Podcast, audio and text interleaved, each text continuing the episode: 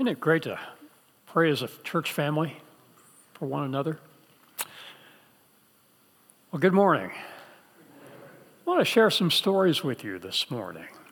This one comes from Reader's Digest. Janie Walser shares about her experience working at a grocery store. She helps mostly elderly people who come in and need assistance. And so, as she helps people, there was one woman who started coming in, an elderly woman, and she would come in most every day and just buy a few items, you know, just two or three items. And this went on for about a month. So finally, the elderly woman said to her, Well, you're probably wondering why I come in so often and just buy a few items. Well, my nephew lives with me and I can't stand him. so I'm not going to die and leave him a refrigerator full of food.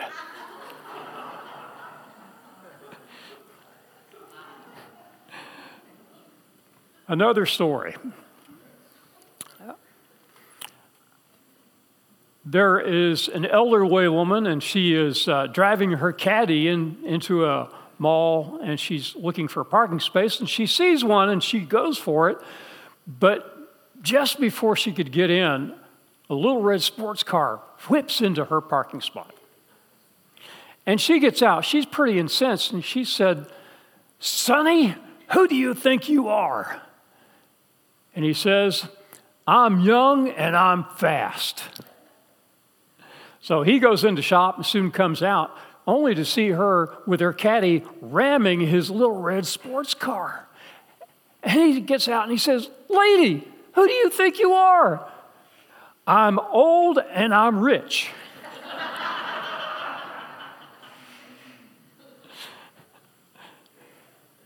Last story.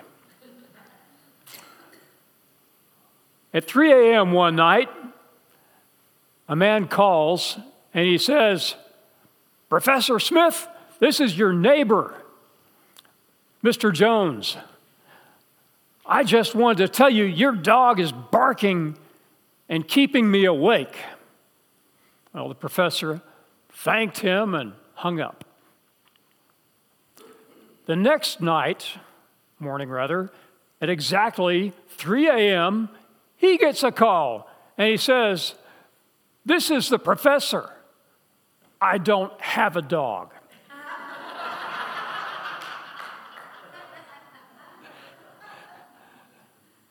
what do these three stories have in common?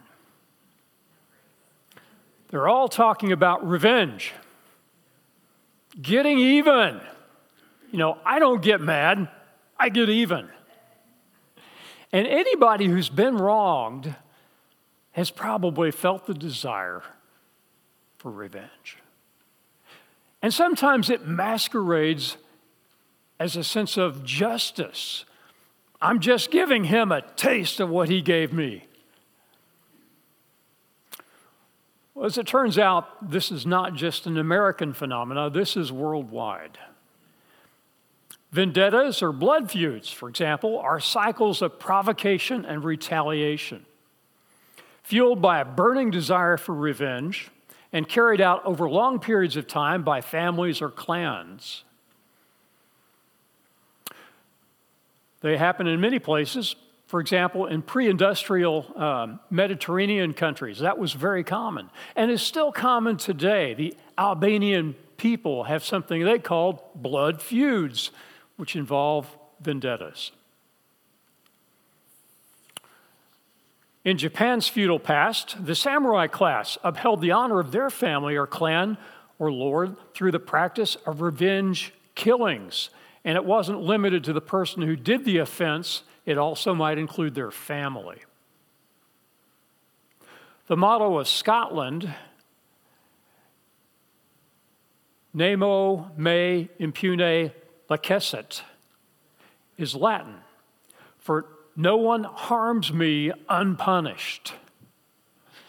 And it reflects the feudal clan system of ancient Scotland, particularly the Highlands.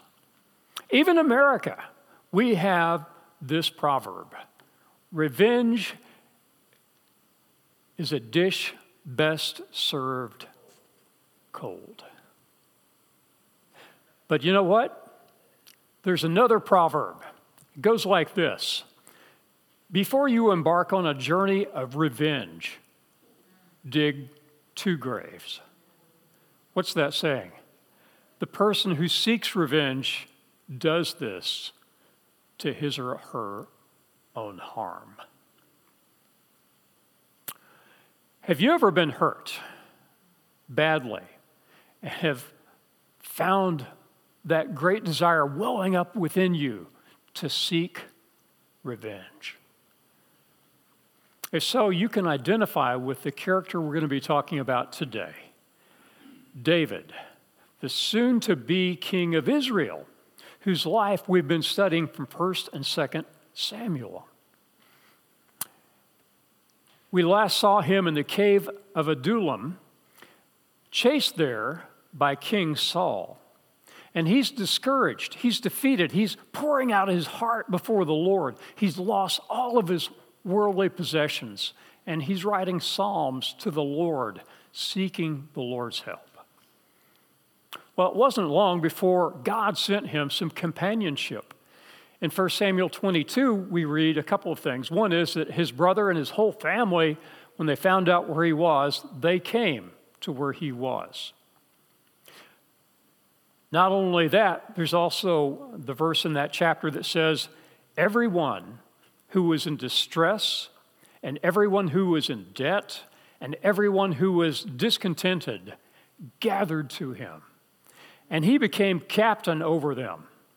Now there were there about 400 men with him. Imagine taking all those people that are discontented and distressed and in debt and hammering them into a fighting army. Somehow, David, in his greatness, was able to do that. Well, here he is, left in the cave of Adullam.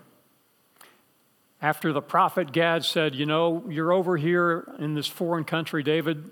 God wants you back in Israel. And so he comes back to Judah and he stays there in the forest and then he goes and hides in this cave. But Saul continued to pursue David. 1 Samuel 23, verse 14 says, And Saul sought him every day. But God did not deliver him into his hand. David had little rest from Saul. He's being pursued day after day. Can you imagine that? Somebody with the power to kill him, to take his life, overwhelming odds, pursuing him every day. It's easy to understand how David might desire to have revenge, isn't it? David has done nothing to deserve this trouble, and he's had quite a bellyful of Saul's insane jealousy. If it was vengeance he wanted, soon he would get his chance. But Saul continually seeks to kill David. I invite you to turn to 1 Samuel chapter 24 and read along with me. 1 Samuel chapter 24. We'll begin in verse 1. After Saul returned from pursuing the Philistines, he was told, David is in the desert of En Gedi. Now, imagine a desert, miles and miles of rock and sand, desolate place. Nothing grows there. There is a body of water there called the Dead Sea. Nobody can drink it. It's made of heavy minerals and kind of a briny oil that you would never want to drink any of that. That's why it's called the Dead Sea. There's nothing that can live in that. But right at this point, there's an outcropping of rock. And there, there's this cool, flowing waterfall and stream. Beautiful, clean, pure water. Wonderful to drink and everything that grows in that area is growing right there where this oasis is called En Gedi. This is a great place to hide out, and that's where David travels to, and he hides out in this rock formation. They provide cover, and even elevation so he can see his enemy coming from afar off. And perhaps this place is where he was inspired to write some of the words of his most beautiful Psalms, like Psalm 18. Consider verse 2. The Lord is my rock, my fortress, my deliverer. My God is my rock in whom I take refuge. That's what he's doing here. He's taking refuge in this high rock formation. And God does deliver David. Let's see how. Verse 2. So Saul took 3,000 chosen men from all Israel and set out to look for David and his men near the crags of the wild goats. Saul wants to make sure he has an overwhelming superior numerical superiority. So he gets 3,000 men. Now, that's probably the majority of his fighting force. They should be protecting the borders. The Philistines up north are invading repeatedly, and, and the people of Israel need these soldiers to protect them. And yet he gathers them and he takes these soldiers away to pursue basically one man, David, who Saul senses as a threat and might replace him as king. Well, in the midst of pursuing, he comes to this area. And in the process, Saul heeds nature's call. Look at verse 3. He came to the sheep pens along the way. A cave was there, and Saul went in to relieve himself. Now, think about this. What are the chances that in all the places of Israel, these two individuals, these enemies, should wind up in the same place? Coincidence? Or is sovereign God at work? I think that. I think God has brought these two together.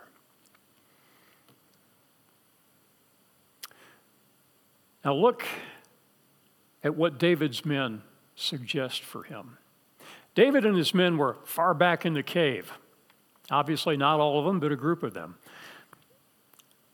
The men said, This is the day the Lord spoke of when he said to you, I will give your enemy into your hands for you to deal with as you wish. Now, look as you will throughout all the stories of David's life in Scripture. You won't find this. I think David's men are kind of making it up on the fly. They are better soldiers than they are missionaries. What about when somebody says something to you, you know, that's kind of spiritual, you know, sounds spiritual, but it may be off the wall? What should you do? Well, maybe ask them, hey, you know, can you show me that in Scripture? Show me where I can find that. Let's be careful to not let all kinds of things lead us astray when Scripture is the thing that guides us accurately. These men are saying this is the Lord's will, but I don't think it was. Well, now look what David did. Then David crept up unnoticed and cut off the corner of Saul's robe. Verse 5 Afterward, David was conscience stricken for having cut off the corner of his robe. It's kind of like David might slash the tires of Saul's car. You know, vandalism is essentially what he did. But David's act should not be judged on the size or the intensity of the act committed, but on the person against whom it is committed. If somebody does something against the President of the United States, even if it's a small act, it's taken very seriously. And so it is here. Saul is God's anointed as king. And he is still king, and God is the one who anointed him. It's God who will remove him, and without David's help.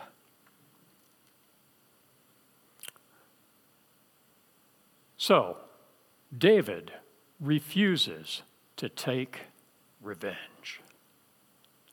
Verse 6 He said to his men, The Lord forbid that I should do such a thing to my master, the Lord's anointed, or lift my hand against him, for he is the anointed of the Lord. With these words, David rebuked his men and did not allow them to attack Saul. And Saul left the cave and went on his way. Basically, the men are saying to David, Oh, come on, David, this guy's been pursuing you for months. Now's your chance. Get up and strike him. But David has reasons for not doing that, at least two reasons. Number one, he has tremendous respect for the office of king, even if he doesn't represent the person in the office. That's a good lesson for us. Respect the office. And secondly, he knew that what he had done initially out of, was out of anger and bitterness. And he's grieved now that he realizes that he has allowed anger and bitterness to control his actions, even if just for a short period of time. And he repents of this. So, what can we learn from the Word of God about dealing with difficult situations and difficult people? How do we deal with the person who manipulates situations at work and makes himself or herself look good at your expense. The family member who said some really hurtful and untrue things about you. The supposed friend who borrowed money promising to pay it back, and so far you haven't seen a dime of it. The person who, in their own anger, strikes you or causes you physical harm the spouse who walked out on you, leaving you alone to deal with the kids, or the parent who abused you.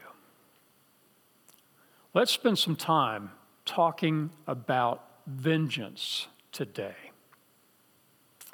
We humans have devised a number of ways to retaliate against people. Number one, physical violence.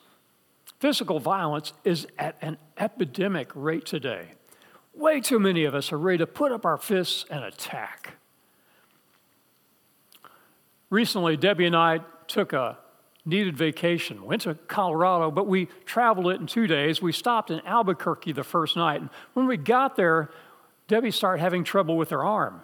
A couple days before, she'd been cooking in the kitchen and grease popped up on her arm, severely burning her arm in several places. And one of those places, the largest, was now swelling and just in a matter of hours went from white to bright red. And so we figured we better not take any chances. So we spent several hours in urgent care that night. When she had finished, she got antibiotics to deal with it.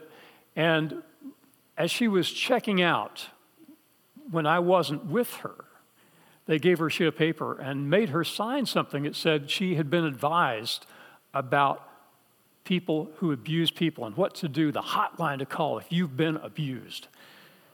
And they explained that in their state, many boyfriends, many husbands physically abuse women. And so this is for their protection. This is at an epidemic proportion right now. One look at the evening news and you see the difficulties that are happening around the globe and here in America as well. For example, rockets in Israel and fighting and counterfighting, revenge and attacks back and forth. The war in Ukraine, all the danger. Threats over Taiwan, two of the most powerful nations doing a lot of saber rattling right now, or drive by shootings in Chicago all the violence that's happening, not to mention school shootings, which grieve us deeply. Violence is at an epidemic proportion. In addition to physical violence, another way is verbal assaults. I'm going to read a rather long passage from James chapter 3. It relates to this. A large forest can be set on fire by little flame. The tongue is that kind of flame. It is a world of evil among the parts of our bodies, and it completely contaminates our bodies. The tongue sets our lives on fire and is itself set on fire from hell. People have tamed all kinds of animals, birds, reptiles, and sea creatures, yet no one can tame the tongue. It is an uncontrollable evil filled with deadly poison. With our tongues, we praise the Lord and Father, yet with the same tongues, we curse people who are created in God's likeness. Praise and curses come from the same mouth. My brothers and sisters, this should not happen. Now, we know how dangerous the tongue can be. We know that it can inflame situations, that we can be tempted in a moment of weakness, of desiring revenge, to unleash our tongue and say things later we may regret we said. Later, the damage has been done, the fire has been started and spreads.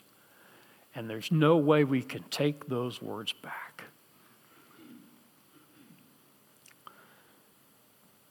Next, as Christians, we know we shouldn't assault people physically, and we shouldn't attack them verbally, no matter what they do to us. So instead, we retaliate with a cold shoulder. You know, turn a cold shoulder to people when they do things to us. Let them know that they've made us mad. Let them know that they're not welcome. Let them know our attitude towards them. It's like the basketball referee who was recently, uh, recently told of a strange thing that happened to him. He was in a basketball game, he was refereeing, and uh, the coach made a substitution. The new guy came in and he started getting all over the referee. He started guarding the referee. And even when his team was on the offensive, he was still guarding the referee. And the ref called timeout. And he goes over to the coach he says, Coach, I don't know how to tell you this, but you've got a guy on your team who's guarding me. And the coach kind of had a wry smile and he said, Well, I always told my men to guard against the man who's hurting our team the most. well, that's like us as Christians. When somebody hurts us, we respond with the cold shoulder. So, how do we handle the person who hurt us? Let's take a lesson from David. Back to 1 Samuel 24 and verse 8. Then David went out of the cave and called out to Saul, My Lord the king! When Saul looked behind him, David bowed down and prostrated himself with his face to the ground. He said to Saul, why do you listen when men say, David is bent on harming you? This day you have seen with your own eyes how the Lord delivered you into my hands in the cave. Some urged me to kill you, but I spared you. I said, I will not lift my hand against my master, because he is the Lord's anointed. David offers a passionate plea to Saul let's make up and be friends. I think David had had enough of being on the run, and he decided to go and talk to Samuel, uh, uh to Saul. If Saul was going to kill him, so be it, but he was going to end this thing if he could. Well, sometimes we have to do that we have to take the initiative and go and talk to a person. I know the temptation is to just let it lie, don't deal with it. We don't want to stir the pot. But sometimes, as things go on and on, we need to take the initiative. David did, and sometimes we need to do that as well. Well, David says, King Saul, you don't have the facts straight. I'm not trying to kill you. And people are telling you lies about me. Why do you listen to them? Let me prove it.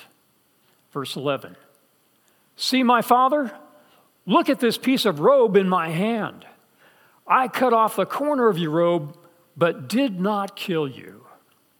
Now understand and recognize I'm not guilty of wrongdoing or rebellion. I have not wronged you, but you are hunting me down to take my life. May the Lord judge between you and me. May the Lord avenge the wrongs you have done to me, but my hand will not touch you. If I was going to kill you, I would have done it back there in the cave, but I didn't. Jesus instructed his followers in Matthew 18 if a believer does something wrong, go, confront him when the two of you are alone.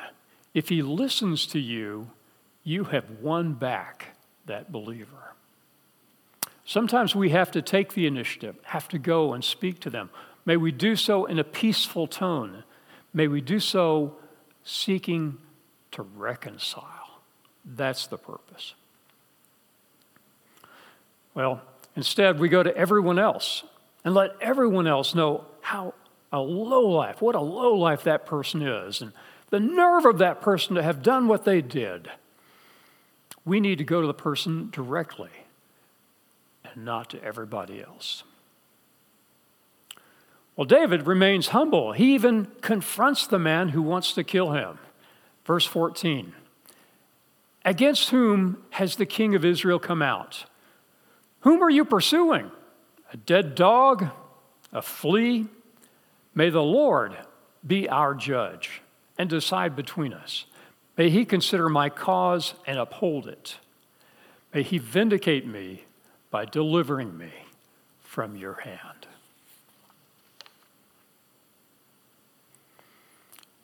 At this, Saul repents, at least temporarily. Verse 16. When David finished saying this, Saul asked, Is that your voice, David, my son? And he wept aloud. You are more righteous than I, he said. You have treated me well, but I have treated you badly. You have just now told me how of the good you did to me. The Lord delivered me into your hands, but you did not kill me and verse 20. I know that you will surely be king, and that the kingdom of Israel will be established in your hands. Now swear to me, by the Lord, that you will not cut off my descendants or wipe out my name from my father's family. And so the parting, David gave his oath to Saul. Then Saul returned home but David and his men went up to the stronghold. David goes up to the stronghold. Saul has said he's had a change of heart, but David has seen this before. And Saul will have a change of heart and then reverse course and again go on the offensive. And so David and his men hope for the best, but they continue to watch with a weary eye. So, applications. These come from Michael Cassera, who shares Romans 12:18 says, "If it is possible, as far as it depends on you, live at peace with everyone." He says, "We might as well face the facts. Not everyone is going to like us. A lot of us want to be liked, but the fact is, not everybody is going to like us. Jesus even had his enemies, they crucified him. Sometimes Christians will feel like they have to bow down and make peace, and sometimes they'll compromise principles in order to do so. But we have to understand there are going to be times, like with David and Saul, where people are not going to like us. And maybe we have to be okay with that at times. Next, anticipate feelings of revenge. Feelings of revenge will come. I'm not saying take revenge, but feelings of revenge will come. We're human.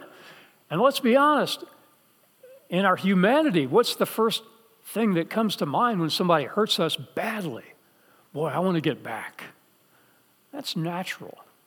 But what God is asking us to do is something supernatural. He's asking for us to overcome that tendency and do the right thing. It's not easy, not natural. One person said, Vengeance is mine, says the Lord.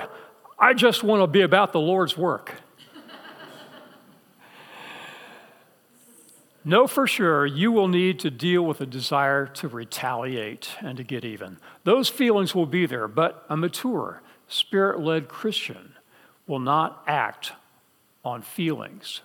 They will act on what they know is right. Next, refuse to fight in the flesh.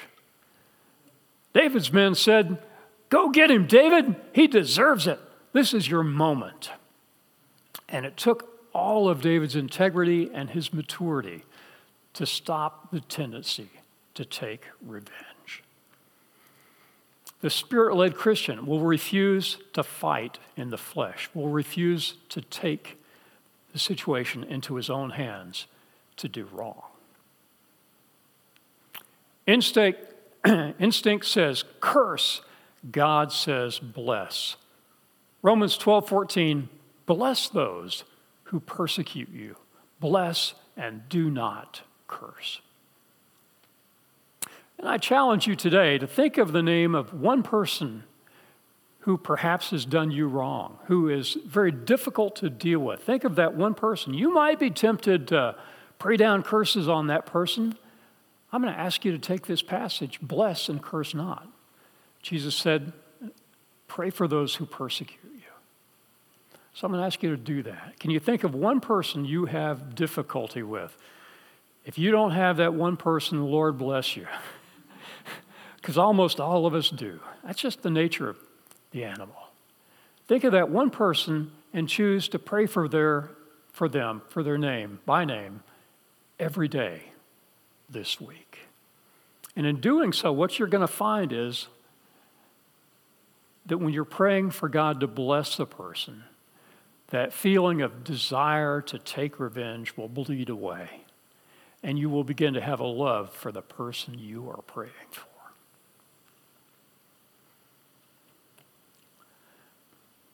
And forgive your offender.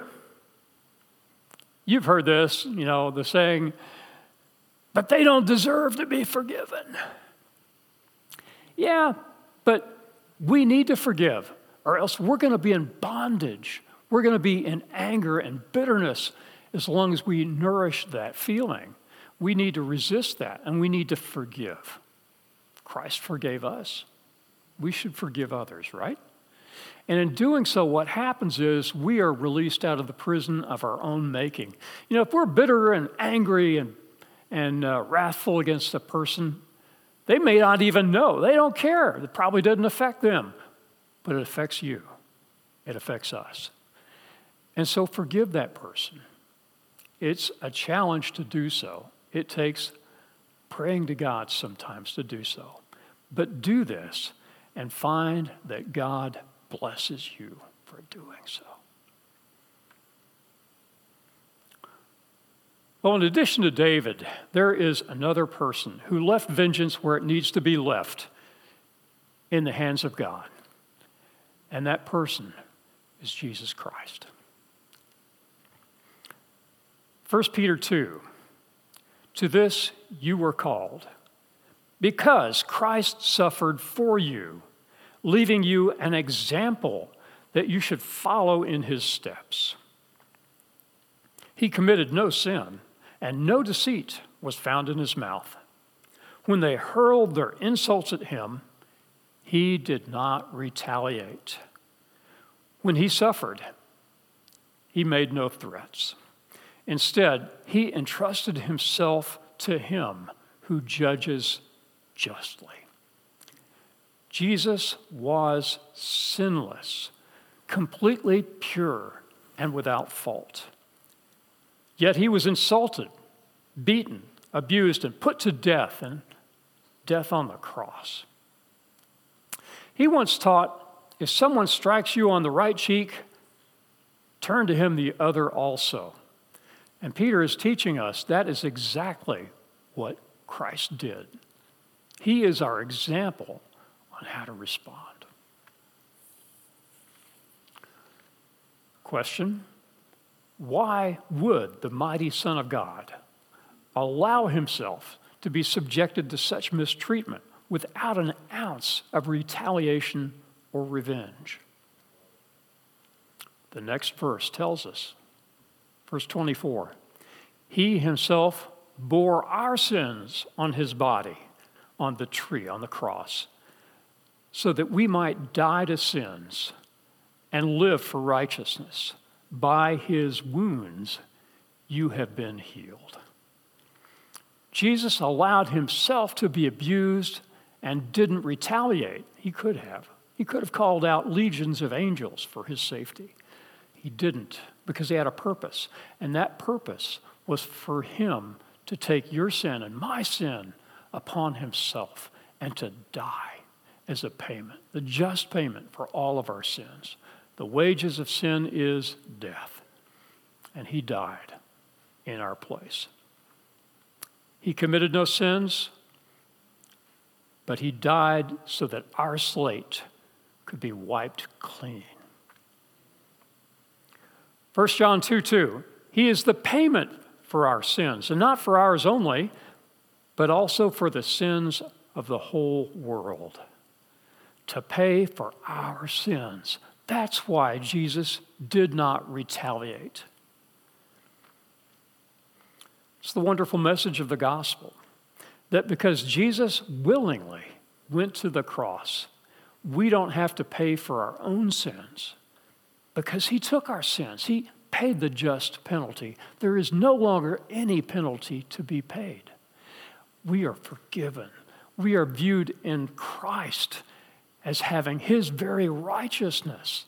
God will not send us away when it comes time for us to meet him. We will be with him forever because Jesus Christ did not retaliate, did not seek revenge, but took our sins and paid for them. God the Father has a response for us to that. We call it communion. Some call it the Lord's Supper. Some call it something else, but regardless what it's called, it is a remembrance of what Christ did on the cross, a reminder of how God chose to forgive us. And so today we celebrate communion once again. If you don't have a cup, the personal cup with the bread and the juice in it, Todd will give one of those to you. So I invite you to take that now.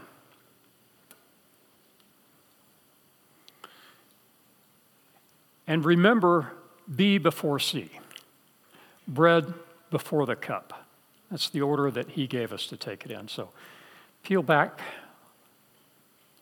that cover take his body, which is given for us.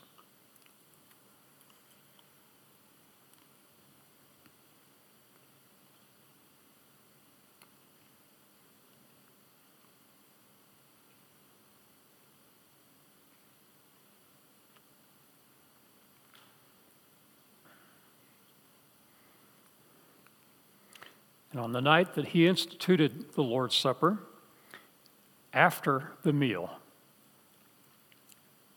he took the cup, the third cup of Passover, the cup of redemption, and said, This is the blood of the new covenant.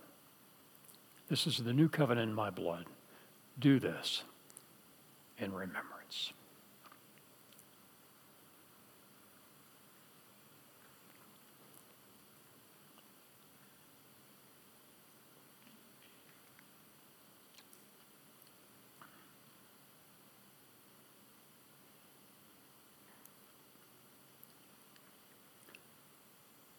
When you're done, if you would pass the cups to the aisle for collection.